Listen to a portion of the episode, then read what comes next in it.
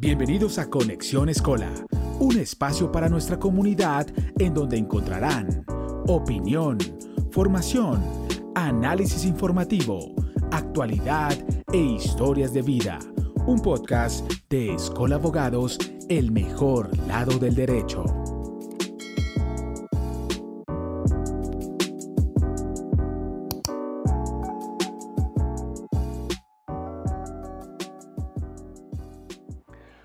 Un saludo especial para toda nuestra comunidad de escuela. Hoy estamos en conexión con el abogado punk o Arturo Mejía, mejor llamado el abogado punk. Arturo es un abogado especialista en derecho laboral, ha trabajado en importantes firmas y, y empresas y su último cargo en una compañía fue el de vicepresidente de talento, pero pues más allá de eso participa en proyectos independientes Así están es. dirigidos a la transformación organizacional y cultural y el apoyo al desarrollo de líderes. Entonces, pues Arturo, muchas gracias por estar aquí con nosotros, gracias aquí por integrar esta comunidad y acompañarnos en este primer episodio de muchos que esperamos que sean de Conexión Escola. Seguro que sí va a ser, van a ser muchos. Va a haber, acuérdense que van a ser muchos. Eh, nada, para mí un honor, un orgullo estar acá, eh, con, además con un viejo amigo como es usted. Entonces, Gracias. me parece fantástico aquí compartir y echar cuentos un rato de, de la vida, sobre todo. Esa es la idea, esa es la idea. Pero Artur, la idea entonces es que cuando uno se presenta, lo presentan a uno similar como yo lo presenté a usted, como con sus títulos, sus pergaminos, viene de tal universidad, de tal lado, pero más allá de eso, es chévere que uno mismo sea el que se presente, que uno mismo sea el que, el que identifique a esa persona, en este caso detrás del micrófono y detrás de las cámaras. Entonces, cuéntenos y cuéntele a toda la comunidad escuela quién es Arturo Mejía. Eh, sí, estoy, de acuerdo. Normalmente uno lo presentan y, y es la forma cuadriculada, ¿no? De eh, tantos títulos, pergaminos, hace esto. Y sí, eso es importante, no digo que no. Pero lo más importante es quién es uno como persona. Entonces yo soy Arturo Mejía, yo soy el menor de tres hermanos, eh, o sea, te- y además soy el único hombre, ¿no? Entonces en mi casa es mi mamá, mis dos hermanas, mis papás se divorciaron cuando yo era chiquito. Entonces eso me ha hecho el único hombre de la casa, lo cual ya automáticamente el consentido de la casa, que eso ya va marcando cosas. Yo estudié Derecho, como, como, como ya fue mencionado, pero yo cuando iba a estudiar Derecho por allá atrás, que es lo que yo creo que le pasa a la mayoría de la gente en 11, ¿no? Le dicen, venga, ¿y usted qué va a estudiar? Ajá. ¿Qué va a hacer el resto de su vida? Es la pregunta que viene como detrás camuflada. Y uno con 16 años y Claro. una vez, ¿qué va a hacer el Ah, resto de su ah, vida? ah, obvio. ¿Con no, qué se va a yo- comprometer? claro, yo hago. Y yo en esa época yo decía, bueno, música porque tenía una banda en ese momento, bueno, y, y ya ahorita que hablamos de eso. Psicología porque me gustaba, porque siempre como la gente, como que siempre me ha gustado la conversación tal o derecho. Mi hermana del medio empezó a estudiar psicología. Entonces dije, Ok. no, ni a cachetadas me voy a meter yo ahí pues para una competencia entre los dos, no hay una posibilidad. Y me decanté por derecho. Ok. Y, y bueno, entonces estudié Derecho, tuve la oportunidad de estudiar Derecho en Colombia, en España, eh, y bueno, ya lo otro ya usted lo mencionó, firmas de abogados, eh, empresa, vicepresidencia, tal, pero muy apasionado a la música. Ahora más recientemente me casé y tengo una hija espectacular que se llama Abril, está a punto de cumplir dos años y eso ya es nota. otra película. Sí, a la sí, próxima, hace el favor y trae a Abril. sí. Ya, bajo la- su propio riesgo porque Acá la es súper inquieta, pero sí, sí. Acá la tendremos. Bueno, Artur, muchas gracias por esa presentación porque nos ayuda a identificar la persona con la que estamos hablando y a la que queremos conocer. Porque como lo decía, más allá de, de ese título, más allá de- del abogado, del laboralista, del vicepresidente de talento humano, hay una persona de carne y hueso que es a la que queremos conocer y, y que creemos que, que en todos los escenarios es importante conocer a esas personas. Le voy a hacer una afirmación, aprovechando que usted vino, Arthur, y usted me dice, ¿qué piensa? ¿Qué piensa de esto? Hágale. Un día como hoy, quiero pedirle perdón por todas las promesas rotas. ¿Qué quiere decir eso? que nos está siguiendo la, la- la trayectoria musical, ¿no? Que venimos con Ahí la estamos banda. pendientes. Cola Sí, está sí, sí, en la jugada. Eh, música, se me viene a la cabeza música. Esos son los títulos de algunas de las canciones, casi todas, las que hemos lanzado este año. Y ahí entonces entro a, compartir un poquito. Eso que le decía de la música, por allá cuando tenía 18, 17, decidiendo qué estudiar, pues era esa banda del colegio, que hace dos años ya dijimos, oiga, nosotros nos merecemos volver a grabar un disco, necesitamos juntarnos de nuevo. Entonces en el 2020, septiembre, finales del 20, dijimos vamos a hacer un disco. Y nos sentamos en todo un proceso tal que grabamos el año pasado y hemos venido lanzando este año. ¿Y se sentaron todos juntos? Es decir, los mismos que eran hace 15 años son hoy uno por uno, cada instrumento, cada voz, los mismos. Ah, me encanta lo de los 15 años, pero son en realidad 23. Ah. O sea, ya estamos ya esto más, más maduros, ¿no? Ok. Pero sí, los mismos. Porque al final, o sea, la música para mí sale de, de, de, pues, de las emociones y demás, y esa, esa compinchería o esa complicidad sale de, de esos lazos que uno va construyendo. Y, y la banda somos esos cuatro. Y nos juntamos, creo que un poco también medio pandémico, de decir como, pucha, esta historia es verdad que se puede acabar en cualquier momento, venga, hagamos algo que nos gusta y, y dejemos ese legado musical. Ujú. Y nos reunimos los cuatro virtualmente, como era todo hace un par de años, y ahí nos sentamos a componer a distancia y tal, y bueno, una experiencia del carajo. Oiga, qué chévere. Y usted, usted dice algo y es, hagamos algo que nos gusta. Sí. Y, y ya en, su- en su presentación logramos identificar claramente que un gusto, una pasión suya es la música. Pero hay, hay algo que, que- que uno siempre tiene eh, muy en la mente y es que lo que a uno le gusta es lo, lo que hace en el trabajo.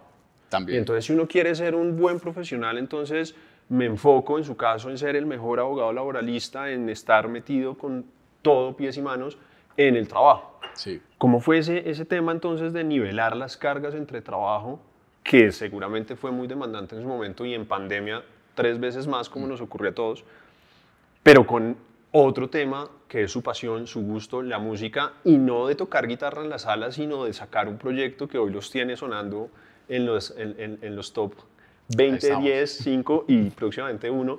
Ahí Ojalá. ustedes. Entonces, ¿cómo, cómo fue ese tema ahí de nivelación de cargas? Sí, yo le digo, es, es como en el mundo corporativo, ¿no? En las, en las organizaciones se habla mucho de romper silos. Y romper silos es que el área comercial trabaje de la mano con la de operaciones, con la de mercadeo, con la de finanzas, con talento, etcétera, ¿no? Todas las áreas, al unísono. La pregunta que yo me hago y que me hacía en ese momento es, ¿y por qué no hacemos lo mismo como personas? O sea, ¿por qué no rompemos nuestros propios hilos? Entonces yo me, me meto ahí un poco en, en su vida porque pues, lo conozco. Entonces usted es un extraordinario abogado, pero usted Gracias. además es hijo, pero usted además es esposo, pero además es hermano y le encanta montar bicicleta. Entonces usted está en, así, estamos en esta conversación, entonces usted en esto, entonces, ¿qué es? Ujú. O sea, todo lo demás se olvidó y todo lo demás quedó archivado. No, yo creo que eso camina con usted todo el tiempo. De acuerdo.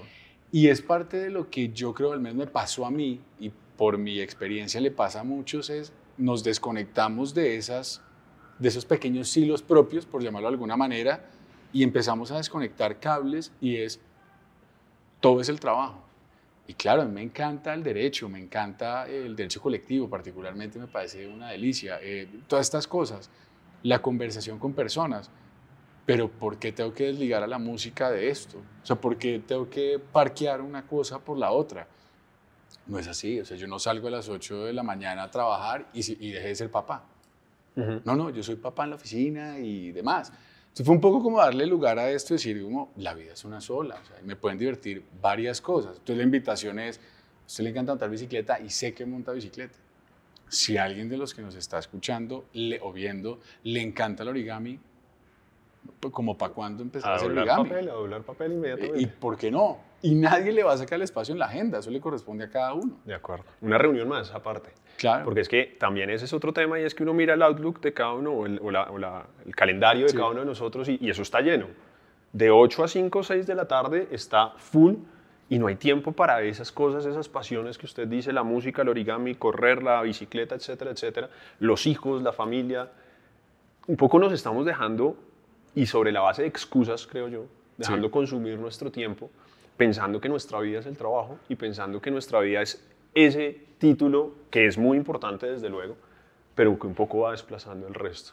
Y es que sí es nuestra vida, pero es parte de nuestra vida, no es todo. Entonces, de alguna manera, eso que dice usted, o sea, el outlook, yo pues muchas veces he tenido esta conversación y les hago la invitación, o sea, nosotros decimos, oiga, perdón, pero no me no, yo no puedo creer que nos pongan reuniones a la hora del almuerzo. Yo no sé si su outlook y el de ustedes funciona igual, pero a uno le llega una citación y tiene tres botones. Aceptar, rechazar o declinar y tal vez o quizás. ¿De quién depende? Eso es como los abogados. ¿Qué es un contrato? Un acuerdo de voluntades directa y reflexivamente encaminado a producir efectos jurídicos. ¿no? Eso es la definición de mi profesor. Si usted no acepta, ¿hay o no hay reunión? Ahí quedó. Entonces, no la acepte, tenga la conversación, este es mi espacio, pero esto todo se engloba en la palabra empoderamiento. Y es que nos tenemos que empoderar de nosotros mismos. que normalmente ese botoncito rojo uno está dispuesto a oprimirlo respecto de los temas de uno, ¿no? Entonces, el Sí. ensayo no lo cancelo porque se me cruza Tal con cual. tal cosa. Pero la reunión no la puedo cancelar ni de fundas. Exacto. Entonces, ahí hay un tema de prioridades importante y, y darle lugar a esas cosas que en lo personal le generan valor y crecimiento también a la persona. Tal cual. Y desde la premisa que nadie lo va a hacer por usted. Oiga, Arturo, ¿y qué, qué tanto de eso hay en sus videos, en los videos de la banda? Porque me parece muy chévere y los invito a, a- a los que nos escuchan y nos ven a, a que vean, no solamente escuchen las, las canciones, sino que vean los videos, la producción, porque todo empieza en una oficina. Sí. Y entonces es muy chévere ver a Arturo, el baterista, sentado donde solo se ve la mitad hacia arriba, encorbatado, listo para una reunión, pero se para y coge las baquetas y está en bermuda, en tenis, el, el punk ahí. Sí. Entonces, ¿qué tanto de eso que hablamos ahorita está en esos videos? Porque yo los veía y decía, oiga, esto tiene perfecta coincidencia con algo que en ese momento no habíamos hablado. Realmente usted, seguramente usted o su equipo de trabajo pensó en algo de lo que estamos hablando en este momento al momento de, crear esos videos. ¿Qué tanta relación hubo entre la música y la oficina como lo muestran allí? Toda. Y eso fue, y eso fue una conversación consciente alrededor de esto. o sea, la anécdota es la siguiente. Nosotros estábamos en un ensayo previo con los amigos de Sin Ánimo de Lucro, ¿no? Ujú. con, con estos locos del Parrandero. Sí, sí, sí. Entonces estábamos hablando con Casi ellos. nadie, ¿no? Sí, sí. Entonces estábamos ahí en reunidos con Camilo, en la casa de Camilo, el acordeón, entonces llegó Samper, tal. Y la conversación fue súper, súper fluida, que ellos nos decían, pero lo que ustedes tienen que comunicar tal, y entonces nosotros se nos quedaron viendo y nos dijeron, eso es. Ustedes tienen cero pinta de rockstars. O sea, ustedes, o sea, y claro, nosotros nos miramos a los cuatro, ninguno tiene un tatuaje, nadie tiene una, una gota de tinta en su cuerpo, sí, sí. nada. Dijimos, ¿por qué el estereotipo, el cliché, que es un poco lo mismo a lo que estamos hablando, es, si soy rockero, entonces tengo que ser mechudo, de cuero, negro? Dijimos, pues nuestra propuesta realmente es tan honesta como decir, la invitación a hagan lo que les gusta y nunca es tarde. Este era un sueño de cuando teníamos 15, 16 años y lo estamos cumpliendo más bien cerca de los 40. Pero sin pretensiones, sino nos encanta lo que hacemos, nuestras profesiones, nuestro oficio, pero tan nos gusta hacer música. Ujú. Y de hecho lo, lo pusimos dentro del, dentro del concepto, si se quiere, y la declaración de esto es punk en horas extras. Es algo que hacemos después de nuestros oficios porque no hay cuando más. Así se llama el álbum, ¿no?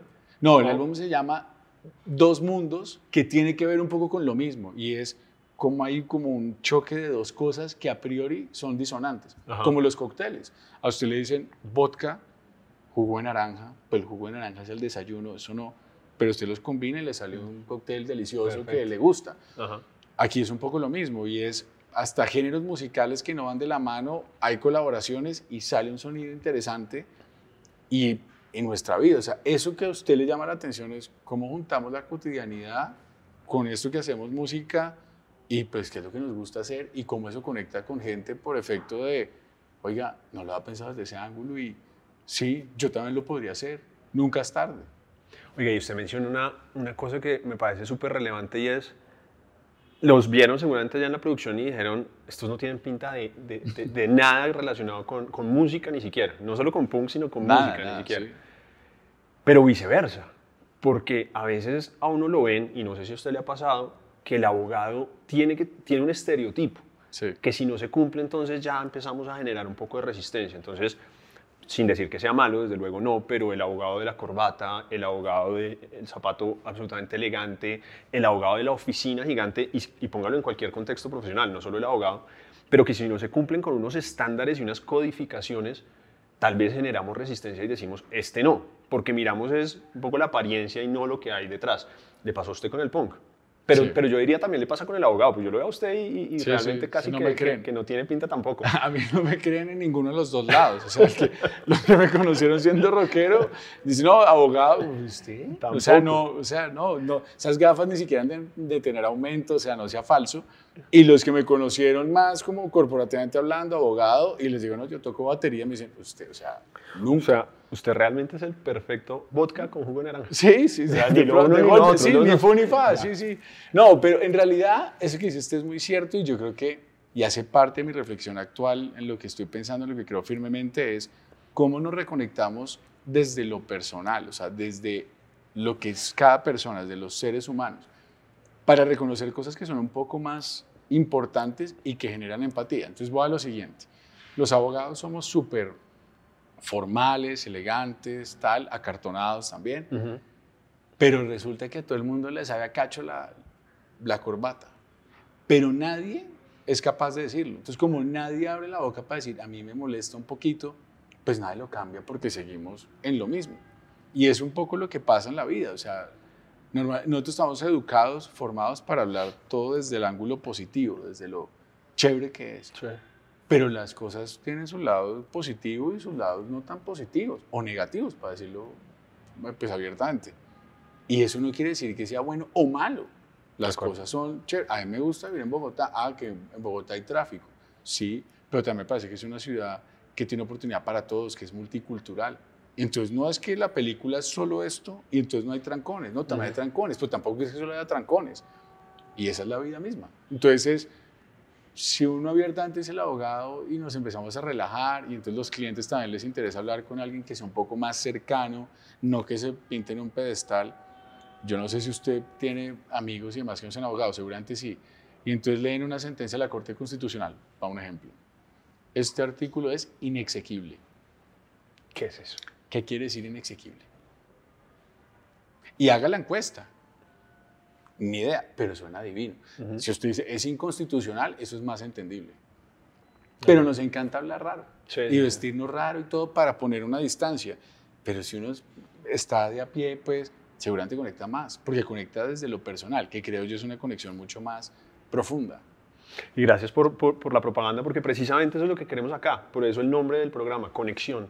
Y es ver un poco más allá de, de- de- de lo aparente y de lo evidente que genera un relacionamiento comercial co- abogado-cliente o, vuelvo y digo, esto no es solamente para abogados, pero en las relaciones. En las relaciones, cuando usted va a tomarse un café, es el contrato de compraventa del café. Sí. Pero, pero ¿quién está detrás de eso? El, el- el conocer a la persona, el interactuar a la persona y por poner el ejemplo más básico de nuestras vidas. Y es que estamos viviendo en un automático y el mundo nos ha llevado a vivir en un automático y en un afán que nos ha dejado sin conexión. Y qué bueno que usted lo traiga a colación porque realmente eso es parte de, de- de la esencia y de algo que, que quiero preguntarle más, más adelante y es del propósito que tenemos como personas. O sea, hacia dónde vamos, pero no solamente pensando en hacia dónde vamos el punto de llegada, sino qué estamos haciendo y afectando a las personas que están ahí en ese camino de la mano con nosotros. Pero entonces, Artur, hay un tema bien interesante y es que por lo menos sus últimas tres canciones,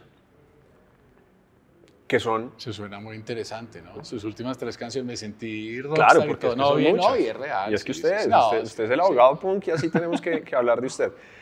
Sus últimas tres canciones, digamos que la- las más relevantes, y sé que me queda alguna por fuera, usted me lo dice, pero un día como hoy, Sí. quiero pedirte perdón y promesas rotas, uno se queda en el título y uno dice, estos manes andaban despechados, ¿cierto? Pero viendo más allá de lo evidente, me encontré con una frase en una de sus canciones que, que me llamó mucho la atención y quiero preguntarle de dónde salió y qué sentido tiene para usted, porque creo que esto le aplica o el sentido se lo pone cada escucha. Cada, cada Sí. persona que escucha va a tener un impacto diferente y quiero pre- preguntárselo a usted y después le comparto el mío. Dice una canción, ha pasado el tiempo desde ayer y no ha sido lo que yo imaginé. No puedo entender que no lo cumplí, que la vida es un juego y no lo entendí. Antes que nada, pregunta, trivia, ¿qué canción es esta? Promesas rotas. Ah, bueno. Sí, no, está claro. ¿Quién sabe uno ahí? No, no, no, no se escribió sabe. esa canción, no, sí, sí. Esa, esa canción, esa canción es muy curioso. Primero lo que dice usted, o sea, las canciones son una nota porque representan para cada persona lo que cada persona quiere escuchar y, y escucha. Ujú. Digamos, nosotros la primera que lanzamos fue un día como hoy. Y fue impresionante porque un día como hoy, y, y entra esta canción, es realmente el origen, es la muerte del papá del vocalista de la banda. Ajá.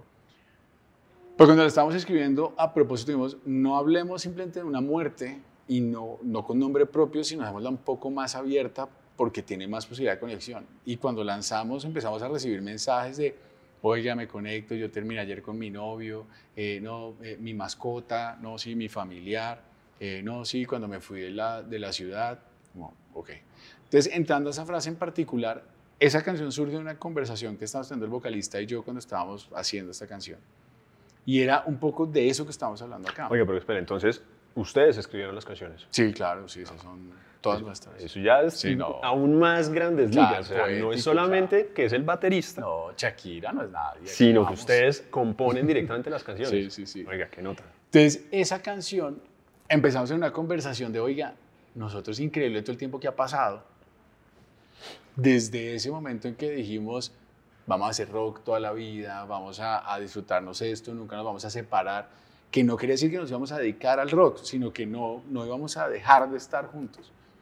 Y pasó lo que pasa en la vida cuando uno empieza a perder las riendas y se empieza a consumir, como usted bien decía antes, entonces arrancó el estudio, luego el trabajo, entonces nos empezamos a distanciar mucho más de lo que hubiéramos querido. Entonces en esa, eh, cuando estábamos escribiendo la canción es un reconocimiento a eso de, o sea, yo no puedo, no, no puedo creer, o sea, o no podemos creer que eso que decíamos que íbamos a hacer, no lo hicimos. Ujú. O sea, desde, desde ese momento ha pasado tiempo y no lo cumplimos, es impresionante. Y no entendimos que la vida es un juego y no lo entendimos, es, se trata de divertirnos, se trata de hacer lo que nos gusta. Y, y sí, o sea, lo que nos gusta enteramente, no, no, no quiero que se interprete como que las vidas profesionales no nos gustan, no, no, no, pero nos gustan más cosas, De acuerdo. no solo una. Entonces, a usted le encanta la hamburguesa. Sí, pues yo no creo que usted se alimente solo hamburguesa. Ajá. Usted se come un pollo, se come una pizza, se come un pedazo de carne, ensalada. A veces ayuna. Exacto, es- se trata de, de- de mantenerlo todo. Y es como un reconocimiento a nosotros mismos de, pucha, nos, nos fallamos a nosotros mismos. Pero el título, o más al final de la canción, lo que dice es, nunca es tarde para cumplirla. Y Buenísimo. es un poco nuestra declaración de lo que decía hace un rato. Hace 20 años teníamos este sueño y 20 años más abajo, cuando pareciera que no es el momento, porque estamos más cerca de otras cosas casi a los 40, Ujú. es cuando decidimos decir, no, no, no, venga que vamos a vivir ese sueño. Y hoy por hoy estamos sonando en radio, que era el sueño de hace 20 años, pero nos lo seguimos celebrando como si tuviéramos 15 años y no lo podemos creer y es maravilloso. Y es eso. Y seguro ya están pensando en el sueño dentro de 20 Claro. años que va a Uno pasar. siempre, uno siempre va alimentándose, es como todo. O sea, usted arrancó su primera carrera de 5 kilómetros Ujú. y ya empieza a visualizar, a visualizar la de 10, 21, 42, maratón completa, Ironman, etc. Y, y es... Ahora, mi aprendizaje también en la vida ha sido, hay que disfrutar lo que uno ha hecho, que eso es a veces en lo que uno cae. La ambición yo creo que es sana porque lo mantiene a uno en, en- en constante evolución, pero hay que mirar para atrás. Ujú. O sea, yo creo que parte de mi aprendizaje es que yo estoy acá porque hay algo que hice atrás que me puso acá. No, yo no llegué acá para ver entonces ahora cómo me comporto. Yo no llegué a esta conversación con usted a decir, ¿y ahora en qué tono le hablo? ¿Qué esperará? Sino, yo creo que usted me invita porque usted ha visto algo atrás. Claro. Y yo voy a ser ese mismo personaje y eso... Entonces la banda, valoramos lo que ha pasado y sí, claro, no tiene sueños tocar por fuera del país, en festivales, sí. O sea, se Buenísimo. vale soñar. Qué chévere porque cuando yo, yo veía esta, esta frase o escuchaba esta canción en la, esta frase en la canción, como decía, cada uno tiene su, su propia historia detrás de la canción. Entonces yo me cuestionaba un poco y yo decía, oiga, muchas promesas que yo me hice y que hoy en día digo, hay que, hay que reivindicar esas promesas y hay que sacarlas adelante. Entonces, como lo hablábamos al principio, muchas veces uno va poniendo prioridades y uno le va dando botoncito verde a unas cosas y botoncito rojo a otras, y ese botoncito rojo muchas veces es en detrimento de uno, Sí. en detrimento de uno mismo. Y para mí fue como, y se lo digo no por halagarlo porque está acá, pero extiéndale este mensaje a, a Bonus Track. Para mí esto fue absolutamente revelador y como una cacheta, como un golpecito ahí, un, un calvazo, como dice uno coloquialmente, de bueno, hágale. O sea, acuérdese, como dice usted, mire ese retrovisor, mire todo lo que hizo, pero también mire algo que no ha hecho y que en su momento se propuso. Y aquí hay una promesa rota. Entonces se, le, se va a quedar mal usted mismo y que eso es otra vaina. Artur, no sé si, si, si le pasa o lo haya vivido o lo haya visto. Y es que uno está dispuesto a cumplirle la palabra siempre a los demás. Sí. Pero uno está dispuesto siempre a no cumplirle su propia palabra. Entonces, si el compromiso es con uno mismo, uno dice, ah, Sí, déjemelo sí. pasar que igual yo no me lo cuestiono.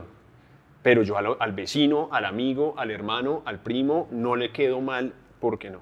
Y eso tiene un mensaje súper claro detrás de esta canción. Y a, a- a los, a los que nos escuchan y nos ven, los invito realmente a que vean la canción, porque, a que escuchen la canción y vean el video, porque es esto que estamos hablando, pero les aseguro que cada uno de ustedes va a encontrar un sentido diferente detrás de esta canción. Lo Y se va a acordar de su propia promesa. Claro, su propia historia y Sí, es su sí, propia promesa rota. Y ojalá Es que... Vea, yo, yo le interrumpo ahí porque usted ha dicho varias cosas que me parecen muy chéveres y es, yo, yo, yo creo que la- el cumplimiento o incumplimiento de las promesas es un tema que lo va definiendo a uno mismo. Y pongo Ajá. un ejemplo.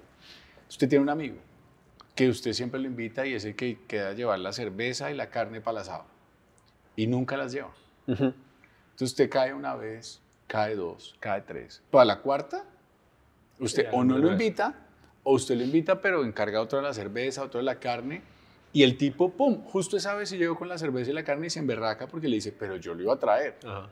Pero fíjese cómo él mismo se va, va, va adquiriendo un significado para usted, él mismo va, va haciendo una resignificación de sí mismo en la medida que va incumpliendo. Y eso nos pasa a nosotros Sí. mismos.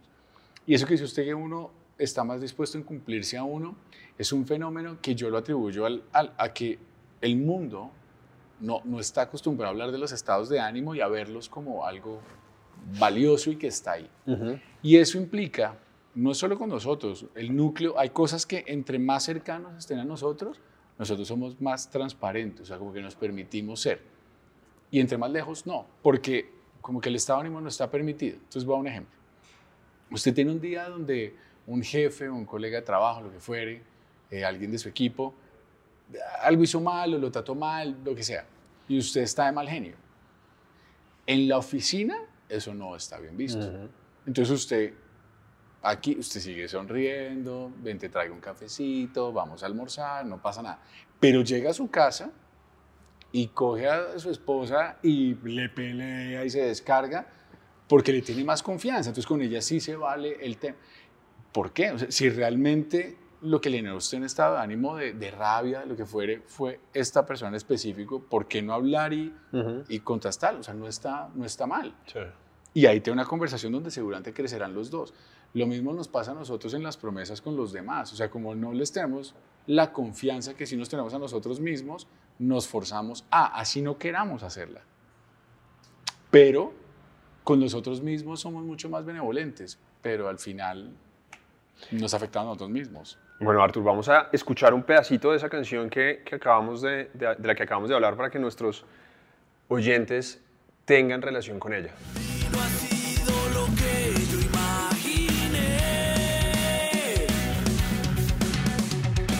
Bueno, Artur, hay, hay una palabra que a nosotros en escuela nos encanta y es propósito. Sí. Nosotros somos unos convencidos de que, de que todo lo que hacemos tiene que tener un propósito, una intención clara y una, valga la redundancia, una intencionalidad. ¿Sí? Porque creemos que hacer las cosas por azar no, no, no tiene mucho sentido. Así es. Obviamente hay que vivir la vida relajados y tranquilos, pero siempre con una intención detrás de. Y en el caso de Escola es afectar a nuestra comunidad positivamente, a través del amor, a través de hacer el bien. Ese es nuestro, nuestro sentido y nuestro propósito. Con base en eso yo le pregunto, ¿cuál es el propósito de Artur? De Arturo Mejía Ávila. Suave la pregunta, ¿no? Sí, no. Eh, Nada trascendental. No, no, no, aquí como hablando de cosas, vea, le, le tiro esta. ¿Se la pueden preguntar Normal. acá o en la esquina? No, O sea, a mí todos los días me la preguntan. Pero sí. vea, vea, vea. Durante uno caminando. No, pero, Pero vea lo sí. chévere, vea lo chévere, y es que a uno le deberían hacer esa pregunta y eso, es- eso debería ser como... En automático. Oiga, ¿usted cómo se llama? Sí, sí, sí. Oiga, ¿cuál es su propósito? Uno tendría- Sí, sí, debería sí. tener eso claro. En la billetera, ah, mire, aquí está. Pero Es cierto. No, y lo tengo clarísimo. Para mí, genuinamente, mi propósito es ayudar a los demás. Qué buena cosa. Y, y un mantra, si se quiere, que tengo yo es, el que sabe más, enseña más, el que tiene más, da más. Y es un poco en lo que yo lo veo es cómo estar al servicio de los demás siempre para poder ayudar desde la esquina que me corresponda. Y eso es lo que me hace vibrar, poder ayudar a otros, en lo individual, en lo colectivo, cómo inspirar, ayudar a otros. Qué buena cosa. Y creo que usted está en la faceta de ayuda más natural, pero más exigente, que es ser papá. Claro, Es decir, ayudar y imprimir en su hija todos y cada uno de, eso, de, eso, de ese propósito del que estamos hablando para que ella en unos años también tenga un propósito personal, pero también muy afín, y ojalá que sea ese mismo que usted dice de ayudar. Porque qué, qué vaina tan difícil ver hoy en día, ojalá que el mundo cambie y creo que está en ese cambio muy conscientemente, pero de que pensemos es en crear comunidad y ayudarnos los unos a otros y no únicamente en lograr pedestales de individualidad Mm, o individualismo sí. en donde yo quiero brillar, yo quiero ser, yo quiero estar. Y es que pasa mucho en la formación, es que, es que desde la educación de alguna manera ocurre que es, hombre, eh, el mejor de la clase. Hay, hay métodos de calificación, por ejemplo, en las escuelas de negocio, que es, entonces, es, es la famosa campana de Gauss, entonces es, tiene que haber alguien muy bueno y tiene que haber alguien muy No. malo, pues para usarlos. No pues, tan bueno, No tan bueno, sí, en el lenguaje Ajá. pero es malo, sí. pues, pues es bueno y malo, Sí, sí, pero pues sí, no tan bueno. Y entonces aquí en la curva, entonces hacen, y entonces eso ya lo lleva a competir. Entonces, ¿quién llega primero? ¿Quién lo hace más rápido? Y al final somos, somos una raza colectiva, somos un Ujú. animal social y nos debemos a los otros. Y yo creo que cada uno debe aportar desde su esquina su posibilidad para ayudar al otro. No, o sea, no tiene sentido que todos salgamos a inventarnos la rueda. Pues eso ya está ahí. Entonces, ¿cómo usamos eso que alguien se inventó para, para poderlo potenciar? Y lo que dice usted, con, con mi hija es lo mismo que me ocurre en el ejercicio profesional de alguna manera, pues en cosas. Y es que el querer ayudar a otro y estimar a otro no significa todo el tiempo dar una palmada en la espalda y decirle, súper bien, Ujú. súper bien. Porque como decía antes, súper bien esto, pero esto de golpe no tanto. Entonces, en nuestro mundo de derecho laboral, pues eso no quiere decir que entonces no se hace un proceso disciplinario, no quiere decir que no se hace un despido. Cuando hay abusos, cuando hay situaciones, situaciones que no deberían pasar, pues esos correctivos también sirven de ejemplo para los demás para ayudar a un mejor estar, un bienestar general. Entonces, creo firmemente en eso y es, y es lo que me mueve y me hace vibrar desde, desde muy chiquito, creo yo. Buenísimo, buenísimo. Y eso, eso es fundamental para que cada uno reflexione sobre, sobre ese propósito y sobre esas cosas que realmente tiene uno que dejar huella. O sea, qué chévere que uno pueda mirar con retrovisor, como usted decía, y, y decir, oiga, yo dejé esta huella en mi familia, en mis amigos, en mi banda, en el mundo en el que vivo. Y qué chévere, Arthur, que en su caso sea ayudar, que me parece que es lo más, lo más valioso que hoy como, como personas y como sociedad podemos, podemos aportar. Y creo que cuando uno piensa en ayudar, muchas veces uno dice, voy a, a rescatar el mundo. O sea, pues, se pone unos, unas metas de ayuda supremamente altas y creo que uno puede ayudar con cosas muy, muy mínimas y que ya está trascendiendo y ya está rompiendo el esquema. Pues una gota mueve el mar. De acuerdo. Dicen. Y eso, y eso que dice usted, yo, yo adhiero a esa reflexión. El tema del propósito está menos claro de lo que debería estar. O sea, como personas nos deberíamos preguntar siempre en la razón por la que hacemos las cosas. ¿Por Ujú. qué lo hacemos? ¿Para qué lo hacemos? Porque ese piloto automático del que también nos ha hablado varias veces nos, nos lleva a, a- a un, comillas, un sinsentido. ¿Por qué? Pues porque sí, porque tocó hacer esto. No, no, no, no, no tiene que hacerlo. Si para usted no hace sentido, eh, tengo ni idea. Si su sentido de vida es estar, vivir al nivel del mar porque sus pulmones desde chiquito le digan que no, pues si usted le ofrecen un trabajo en Bogotá o en La Paz, pues, pues no, Sí. porque simplemente no, pero no porque es ascenso en la carrera. Claro. Entonces van automático en detrimento suyo. ¿Y cuántas veces nos pasa eso sin darnos cuenta? Y no es que esté mal, pero sí es un llamado a la reflexión. Y eso creo yo, Pablo, y dígame si usted está de acuerdo o no, es porque nos falta mucha conversación interna. Total. Y, esta, y estamos en, en una sociedad occidente en general, no estoy diciendo que todo el mundo, donde somos muy, muy, muy aversos a hablar de nosotros mismos con otros o nosotros mismos, de conocernos realmente. Entonces vamos actuando como en automático de nuevo, como, Ujú. y de repente nos encontramos y, uy, ¿dónde estoy? ¿Qué pasó? Yo, yo me soñaba en otro lado. Yo tenía otra promesa Sí, sí, sí. para mí mismo y no la cumplí. Eso que usted dice es, es, es valiosísimo y creo, no, no recuerdo si lo hablábamos con usted hace algunos meses ya o semanas, pero que a uno en esta sociedad le marcan mucho el reforzamiento de dos aspectos, la mente y, el alma, por decirlo así. Entonces, la mente es capacítese, prepárese académicamente, que lo, desde luego es supremamente importante. El cuerpo, salud, ejercicio, córrase la media maratón, córrase después la maratón completa y después córrase ocho maratones en, en un año. Y hay un componente que pocas veces uno lo trata y es la espiritualidad. Y no me refiero con eso a una religión X o a ese componente del que a veces Sí. eh, por respeto no queremos hablar. Pero espiritualidad yo la pongo en lo que usted decía es esa conversación con uno mismo. Y el que crea en un ser superior, esa conversación con el ser superior. Y de eso siempre como que lo vamos a ir dejando de ladito, ¿no? Y, y- y ahí yo le pregunto, frente a eso, sin entrar en el debate de religión o no, pero si usted tiene esa, o, o cómo es usted para que nos comparta, cómo hace usted esa, esa, esa ambientación de su conversación con usted mismo, porque es que a veces a uno como que también le falta un poco de guía en ese sentido, de, de, de, pues bueno, yo voy a la iglesia o yo tengo mi coach o yo tengo mi X proceso, pero realmente estamos conversando con nosotros mismos. Cuéntenos un poquito de cómo es ese proceso en su caso y si no me le estoy metiendo más allá de, de la cocina. No, no, no. Eh, yo, diga, yo estoy de acuerdo, es un proceso que, que, que requiere ayuda, creo yo, de, de, de afuera. Sobre todo porque a veces conversaciones que cuando usted se forza a tenerlas, las exterioriza. Entonces, cuando usted cuenta un problema, seguramente esto le ha pasado a los que nos están oyendo y viendo, les puede haber pasado también, que uno veces tiene un problema y tan pronto pasa por la boca, es decir, lo, lo verbalizó y se lo contó a alguien, uno Ujú. mismo como que en mitad que va a la historia dice como, pues no era tan grave, ¿no? Pero ya, y entonces uno mismo le mete como dramatismo, como picante, para que el otro lo oiga y suene a problema, pero uno ya sabe, Sí, una ¿pa' vez lo digo, ya es como, sí, no es tan grave. Yo, yo, claro, yo tengo procesos de ayuda, yo he estado con coaches, he estado también, o sea, digamos, en creencia, espiritualidad también, religiosamente, eh, psicoanalista, y estos son términos que cuando uno le dicen es como, uy, este está loco, y, y no, yo me ha enseñado el proceso psicoanalítico de cuatro años de hablar de- del ejercicio de, de- de verbalizar y de empezar a conocerme.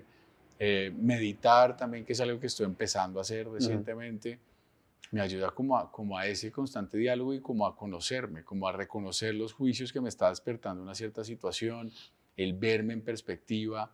La banda también ha sido una terapia tremenda de entender cómo ese alter ego, y- pero como hay cosas que están muy conectadas, entonces el miedo escénico al miedo de vender un producto y es la conversación, entonces es lo mismo que la interacción con el público, pero entonces todo esto, pero ser más consciente de mí y, y- y mantener como un ejercicio constante, porque es, es- es difícil, es retador, no es difícil, es retador, Ujú, de pero es muy satisfactorio y, y yo creo que requiere acompañamiento y eso yo lo, yo lo pego a ese llamado que siento yo, ese propósito que tengo, cuando empiezo a identificar esto y me empiezo a identificar en esto, digo, pucha, hay gente que necesita una ayuda también y eso es en lo que también estoy explorándome a mí mismo y ofreciendo ese- esa posibilidad de cómo acompañar a otros como movilizador de otros para, para motivarlos, para ayudar, o coachar, pues es el término común. Y es, y es parte de eso, de, de, de- de ayudar a otros. Y pongo un ejemplo, ser jefe. Ujú.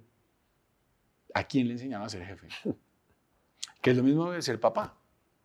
¿A quién le enseñaron a ser papá? A Sí. nadie. Y esa vaina para los que no son papás, porque los que son papás ya saben de qué estoy hablando, pero los que no son papás, esa vaina no es que el chino viene con una USB o algo Bluetooth que a uno le pasó y ya quedó como Matrix ahí, como que aprendió. No. Lo mismo pasa con el que es jefe. Entonces usted lo nombran hoy jefe, ¿no? Y entonces los que eran sus compañeros hasta hace 30 segundos ya lo ven como jefe. Entonces, Ujú. como usted ya es jefe, usted ya sabe. Resuelva. Y usted, pucha, está igual o peor de perdido porque más te está nervioso y pensando en eso que yo le decía antes, no que lo trajo hasta acá para valorar sus capacidades, sino, ¿y ahora cómo se comporta un jefe? Sí, sí, sí. Entonces usted empieza a pensar en otro y en ese se pierde. Sus pares, pues ya, usted está en el jefe. Claro. Entonces usted, y entonces arranca uno a creerse el cuento, yo ya soy jefe, entonces yo debería saber. Entonces empieza uno a dar palos de ciego y la embarra, porque si usted se tiene y dice, perdón, yo me acaban de poner acá, alguien me puede ayudar, o sea, vulnerabilidad, De acuerdo. que nos encanta no mostrarnos vulnerables, porque eso es lo que nos han enseñado, pero la vulnerabilidad es, pues, es, es real, o sea, Parte de existe, uno. pues, claro, Es parte de si no, uno. no hay cómo formarse. Y eso es absolutamente relevante porque incluso hemos, hemos querido hacerle quite a esos procesos de, de- de autoconocimiento y autoformación diciendo, es que yo no quiero ser líder. Entonces no me quiero exponer porque no me quiero sentir vulnerable, entonces me alejo. Pero yo me, yo me ponía a pensar hace un tiempo sobre eso y usted hablaba del tema de ser papá, ¿no? Entonces yo no soy papá, entonces no tengo que enfrentarme a eso, listo. No, yo no soy jefe, yo soy el, empleado, entonces no, yo no tengo que enfrentarme a eso. Pero si uno se pone a ver en perspectiva, realmente uno, va a ser líder siempre en algún momento de su vida. O sea, realmente es algo, y yo, yo le decía el otro día, estaba saliendo con mi perrita a pasear y mi perrita se iba a cruzar la calle, entonces yo meto el grito y le digo, quieta, estoy siendo líder. Ahora, si ella no me hace caso y si yo no tengo una buena habilidad de líder, se me cruza la calle y hasta ahí fue mi perrita. Pero para llegar a que esa autoridad sobre mi perrita tenga validez, estoy siendo líder. Entonces, es, es valorar cada escenario de la vida y pongo este ejemplo cotidiano y el más básico, porque es que no, o tenemos que reconocer que para formarnos no tenemos que estar en ese escenario de soy jefe, porque puede que falte tiempo para eso o puede que incluso haya personas que no lleguen a ese estatus de jefe, pero no por eso dejar de reconocer que tenemos que formarnos y sobre todo tenemos que reconocernos como líderes en todas esas cosas buenas, pero también en esos aspectos vulnerables donde tenemos que mejorar, donde tenemos que conocernos, donde tenemos que pedir ayuda. Usted lo decía muy, muy, muy chévere.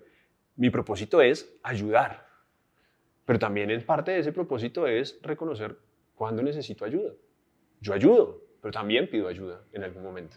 Todo el tiempo. O sea, uno tiene conversaciones, entonces usted sale, pues a mí me interesa esto, entonces estoy ofreciendo estos servicios. ¿Usted qué opina? Tal. Eso es un tipo de ayuda a tener una conversación y mostrarse vulnerable, decirle, yo no tengo la respuesta. Yo intuyo que es por acá, pero usted qué ve? No, yo veo esto. Ah, bueno. Entonces es por acá, entonces de golpe podemos hacer esto. Y eso es un tema que funciona. O sea, en la medida en que más lo pongamos en práctica todos, pues va a funcionar. Pero arranca por uno. Cada persona debe hacer esa reflexión. O sea, eso que usted decía, la perrita, es verdad. Yo le pongo otro ejemplo en ese, en ese sentido.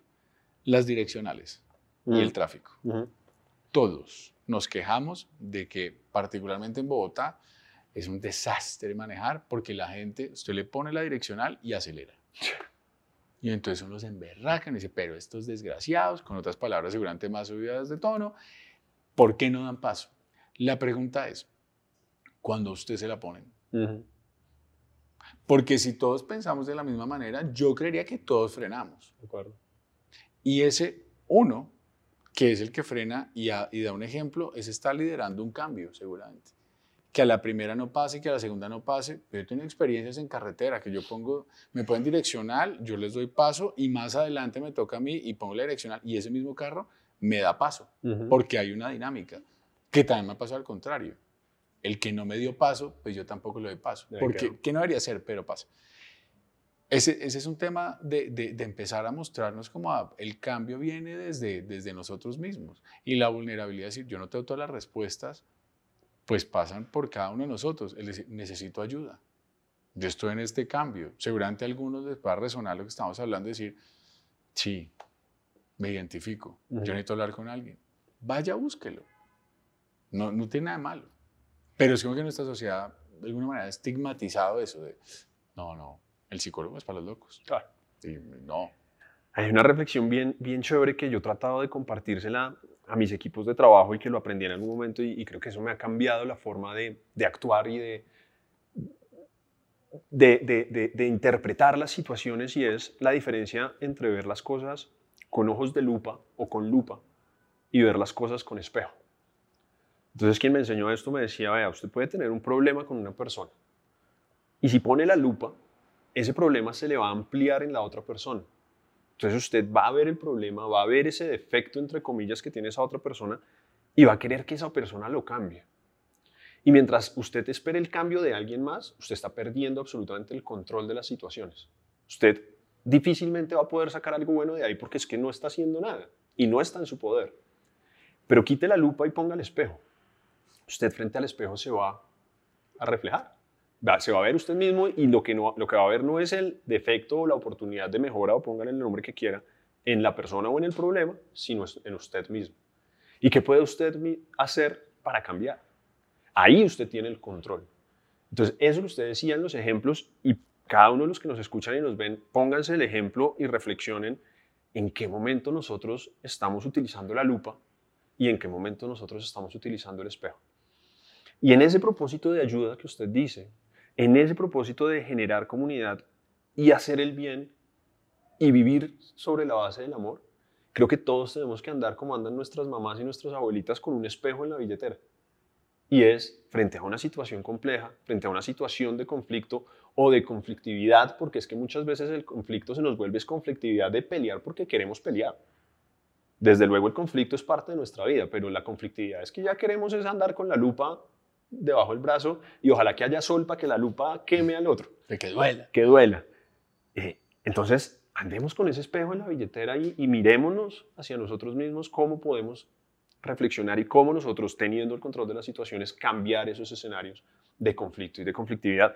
Eso en lo personal, pero eso en lo laboral, en nuestra dinámica profesional, en las relaciones colectivas donde estamos eh, permanentemente, digo yo, en conversaciones con, con nuestras contrapartes, en los litigantes. Yo personalmente litigo un montón y casi que a veces uno dice, es que aquí no hay nada que acordar porque, porque yo tengo la razón. Ujú.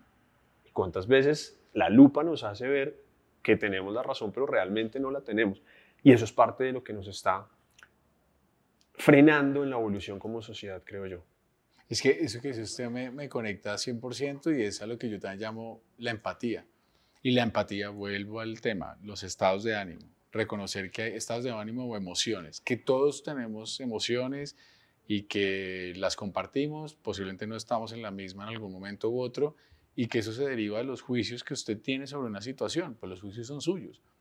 Pero cuando los contrasta con la persona que le generó los juicios, de golpe la conversación los lleva a tener otros juicios que lo que llevan es a cambiarle el estado de ánimo. Usted está de mal genio, tiene rabia porque lo cerró un carro. Y entonces usted le pegó, no sé tal, y usted se baja, habla con la vez que us- qué pena, es que llevo a mi hija de urgencias a la clínica, se acaba de fracturar el pie, está que no se mueve. Y usted en ese momento le cambia la película y usted pasa a, una, a un estado de ánimo a una emoción de, de solidaridad y de preocupación. No, no, no, fresco, hágale después, porque le genera empatía. Y es reconocer, cuando reconocemos que en los otros está lo mismo que tenemos nosotros, lo lleva a que la contraparte no es contraparte, es un abogado en el ejercicio de sus funciones que tiene una parte y responde por unos intereses, pero que si somos capaces de hablar de los intereses de cada uno, los que están en común y los que no, seguramente es más fácil llegar a un punto de entendimiento. Pero para eso hay que reconocer que el otro también tiene seguridad en sí mismo, también tiene convicción de que es. Entonces, vuelvo al ejemplo que puse hace, hace un buen rato y es la citación en Outlook. Entonces todo el mundo dice, no, es que es increíble, es que pone una cantidad de reuniones. Entonces yo tengo una frase que me, que, que, que, que me lleva también por la vida y es, si yo no soy parte del problema, difícilmente voy a ser parte de la solución. Entonces cuando yo digo, es que usted nunca tiene tiempo. En esa película, ¿quién es el responsable? Pues usted, porque usted es el que no tiene tiempo. Distinto es, es que usted es muy ocupado y siempre se cruza con mi agenda. Ahí yo ya me metí en la película. Y ahí ya nos lleva una conversación de, bueno, usted cuando tiene un espacio, yo tengo este, pero allá solucionamos los dos. Pero ¿cuántas veces en el día a día nosotros nos, nos alejamos de la situación? Es que es muy ocupado, es que nunca tiene tiempo. Mire a ver cómo resuelve. Pues es que usted, pero yo no, yo, yo en la película estoy perfecto. Vuelvo a lo mismo, es que nadie, nadie respeta las direccionales. ¿Y usted cómo va en la película? Ajá. ¿Usted sí frena? ¿Usted sí da paso? Bueno, tampoco tanto. Ah, bueno, entonces. Ahí está, ahí está. Bueno, creo que el mensaje está, está clarísimo, Artur, y, y invitación para usted y para mí, porque esto empieza desde Sí. nosotros y es, pongamos cuidado, pongamos cuidado a las direccionales de- de- de- del, del que va a cruzarse y a los que nos escuchan, realmente la invitación es esa, o sea, es, hacer conexión con ustedes mismos, haciendo alusión al nombre de este programa, es a conectarnos realmente, no con el profesional, porque vivimos hiperconectados con ese profesional, sino conectarnos un poquito más con la persona, pero con la comunidad a la que queremos afectar. Artur, yo tengo aquí un listado de 500 preguntas más que quisiera hacerle, pero, pero Pidamos domicilio y le damos. bueno, hágale. Algo que he aprendido es que el tiempo en televisión es muy costoso. Es, lo es, lo es. Y el suyo también. No, aún Me han dicho, me han dicho clientes que no, con Pablo yo, eso es... yo le hago, yo le hago un descuentico. Pero no, venga, va, quiero, quiero ir rematando esta, esta charla, comprometiéndola a una siguiente de una vez porque me parece súper interesante la conversación. Pero usted hablaba ahorita de permitirnos ser emocionales, de permitirnos ser vulnerables. Pero permitirnos ser vulnerables es reconocer que tenemos estas oportunidades de mejora, mostrarnos como somos. En mi caso particular, le confieso acá y a los que nos escuchan, yo tengo una frase que es mi lugar seguro. Y es cuando yo tengo un problema muy berraco, que me, que me confronta, que me aflige, yo voy y hablo con mi esposa y en, en- en- en mi casa le digo a mi esposa, este es mi lugar seguro, que es un poco donde yo me puedo quitar la camiseta y, y- y- y no literalmente, aunque también literalmente, pero sentirme, Bueno, eso ya se puso sentirme tranquilo, quitarme la corbata y decir, este es mi lugar seguro, poder contarle a mi esposo y quedar, estar tranquilo. Y es un escenario de perfecta vulnerabilidad, porque me muestro vulnerable, pero sin situaciones que me hagan aún más vulnerable o que me afecten aún más. Y creo que nosotros en ese escenario de buscar o mostrarnos vulnerables también tenemos que identificar un lugar seguro, porque tampoco uno puede andar por la vida mostrando vulnerabilidad en escenarios incorrectos. Luego le pregunto a Artur, para usted, ¿cuál es ese lugar seguro? ¿Cuál es ese lugar donde usted identifica, aquí puedo estar tranquilo? ¿Físico o no necesariamente un lugar físico? Le voy a dar una respuesta que va a dañar absolutamente la pregunta. Y es, en mi entendimiento, como yo lo veo hoy por hoy, lo que antes era mi lugar seguro es mi lugar inseguro en realidad. Ok. Porque ese planteamiento que usted está haciendo, que estoy de acuerdo hasta cierto lugar, yo me lo pregunto y me lo cuestiono a mí mismo y digo, ¿por qué? Do- cuál, cuál es el escenario en el que no puedo ser vulnerable? Ujú. ¿Cuál es el escenario en que no puedo ser humano?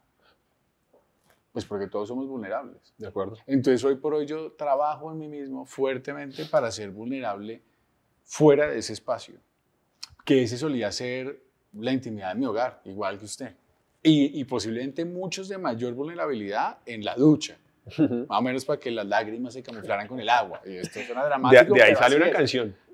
Puede ser, puede ser, puede ser, me gusta, me gusta esa línea, pero ¿y qué tiene de malo que, que usted no sepa? Y esa vulnerabilidad es, es que somos humanos. Se la compro. Entonces, el- el- recientemente estaba leyendo y no me acuerdo quién lo dijo, soy pésimo para acordarme de estas citas, pero, pero algo así es.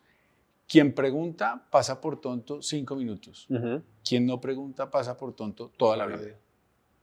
Y es lo mismo, me va a mostrar no vulnerable porque es que yo tengo que saber. Hay que ser más vulnerables, hay que salir y mostrarse y conectar con otros. Eso es mucho más empático. Yo estoy seguro, los clientes en nuestra experiencia de consultoría, cuando uno de cliente, porque además también he sido cliente, pero en- cuando uno habla con alguien que tiene apertura y recibe las preguntas con cariño, es más agradable preguntar. Pero cuando a usted le ponen como un manto, de, no otra vez con esta pregunta, no, usted sí es que se perdió la plática de la educación, le va a dar susto y no se va a abrir. Claro. Entonces, hay que contagiar, o sea, no nos la sabemos. Ujú. Entre to- no hay respuestas absolutas. Entonces, mi invitación a su pregunta es, salga más de ese espacio Buenísimo. como lo que está haciendo acá, porque esa es una infidencia.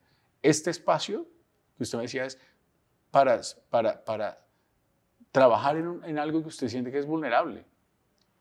Y yo creo que lo está haciendo muy bien. Gracias, Artur. Pero si no lo intenta, De acuerdo. y si se queda hablando con su esposa de, qué de pasaría pronto si- esto no sale y no lo hace, y entonces usted se lanzó a hacerlo, además, a medios, vea que tiene un precio ser valiente y vale la pena. Vale la pena, vale la pena. Y le aprovecho esa reflexión ya para cerrar, no sin antes escuchar una última parte de su canción o de la canción de bonus track para que nos ambiente a esta última pregunta de cierre.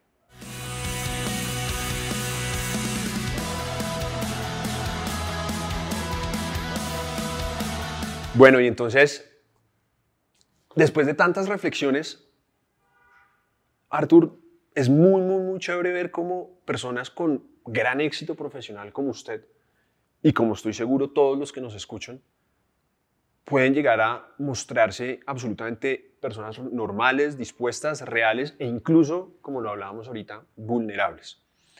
Y eso creo que nos ayuda a convertirnos en unas mejores personas y a convertirnos en una sociedad que realmente cambie, porque nos enseñaron, eh, y creo que, que- siguen por ahí esas enseñanzas en el aire, a mostrarnos perfectos con la cara dura al problema, con la cara dura a la dificultad, y, y- tal vez ahí hay que, que romper par esquemas.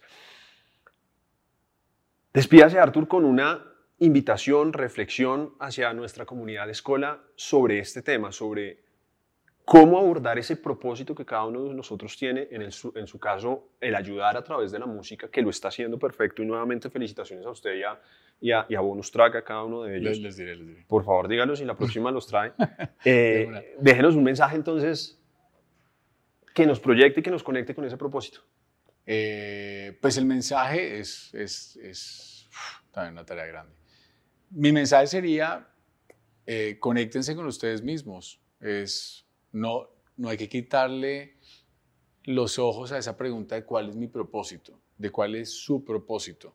Mi invitación sería a reconocerse como seres humanos, a valorar esos estados de ánimo, esas emociones, entenderlo, canalizarlo conectar con otros al entender que son iguales que nosotros y tienen tan estados de ánimo, etcétera. Y eso los irá moviendo fibras, pero sin duda el propósito, me parece que eso es lo más importante, conocer el propósito de cada uno para así conectar con los propósitos de los demás. Artur, excelente. Muchísimas gracias, mi hermano, No, usted, usted. por haber venido, por estar aquí con nosotros. Pero esta invitación no sería nada si usted no se lleva algo más allá de estas importantes reflexiones. Entonces, ahí debajo de sus pies, Hay muchas usted, cosas. usted va a encontrar, escoja. ese Escoja, teléfono ese está bueno, está ese bueno. Ahí hay un librito amarillo y encima del librito Uy. está una bolsita. Por favor, eso es para usted. Pero, pero el librito particularmente. O sea, O sea, el la librito- bolsa y el libro. Ah, o sea, esto hace, o sea, tremendo regalo. Entonces- Uy, mírenme esto. Artur, yo, yo, yo dije, estoy entre un código sustantivo del trabajo actualizado El mío- y comentado Y el mío está bien desactualizado. Debo ser sincero. de cuando trabajamos juntos. Más o menos, regalo. Más o menos. Pues tiene usted en sus manos un regalo de parte de- del equipo de Escuela de Abogados, la historia ilustrada del rock, Lo porque máximo. queremos que siga afectando positivamente la, comu- la comunidad a través de el rock y de las pasiones y de explotar y, y confrontar y ser con- convencido de sus pasiones. Realmente hemos aprendido bastante de usted en lo personal. Vengo aprendiendo bastante de, de, de- de- bonus track. eh, más allá de las canciones es en el propósito que evidentemente lo tienen. Góceselo, disfrútelo, pues ya, ¿qué? présteselo a su hija para que lo raye. eh, Eh, no. y, y bueno, y que aprenda mucho de la no, historia del no rock. raye, y no, hay tampoco. algunos, algunos regalitos adicionales de parte de no, todo el equipo de escuela.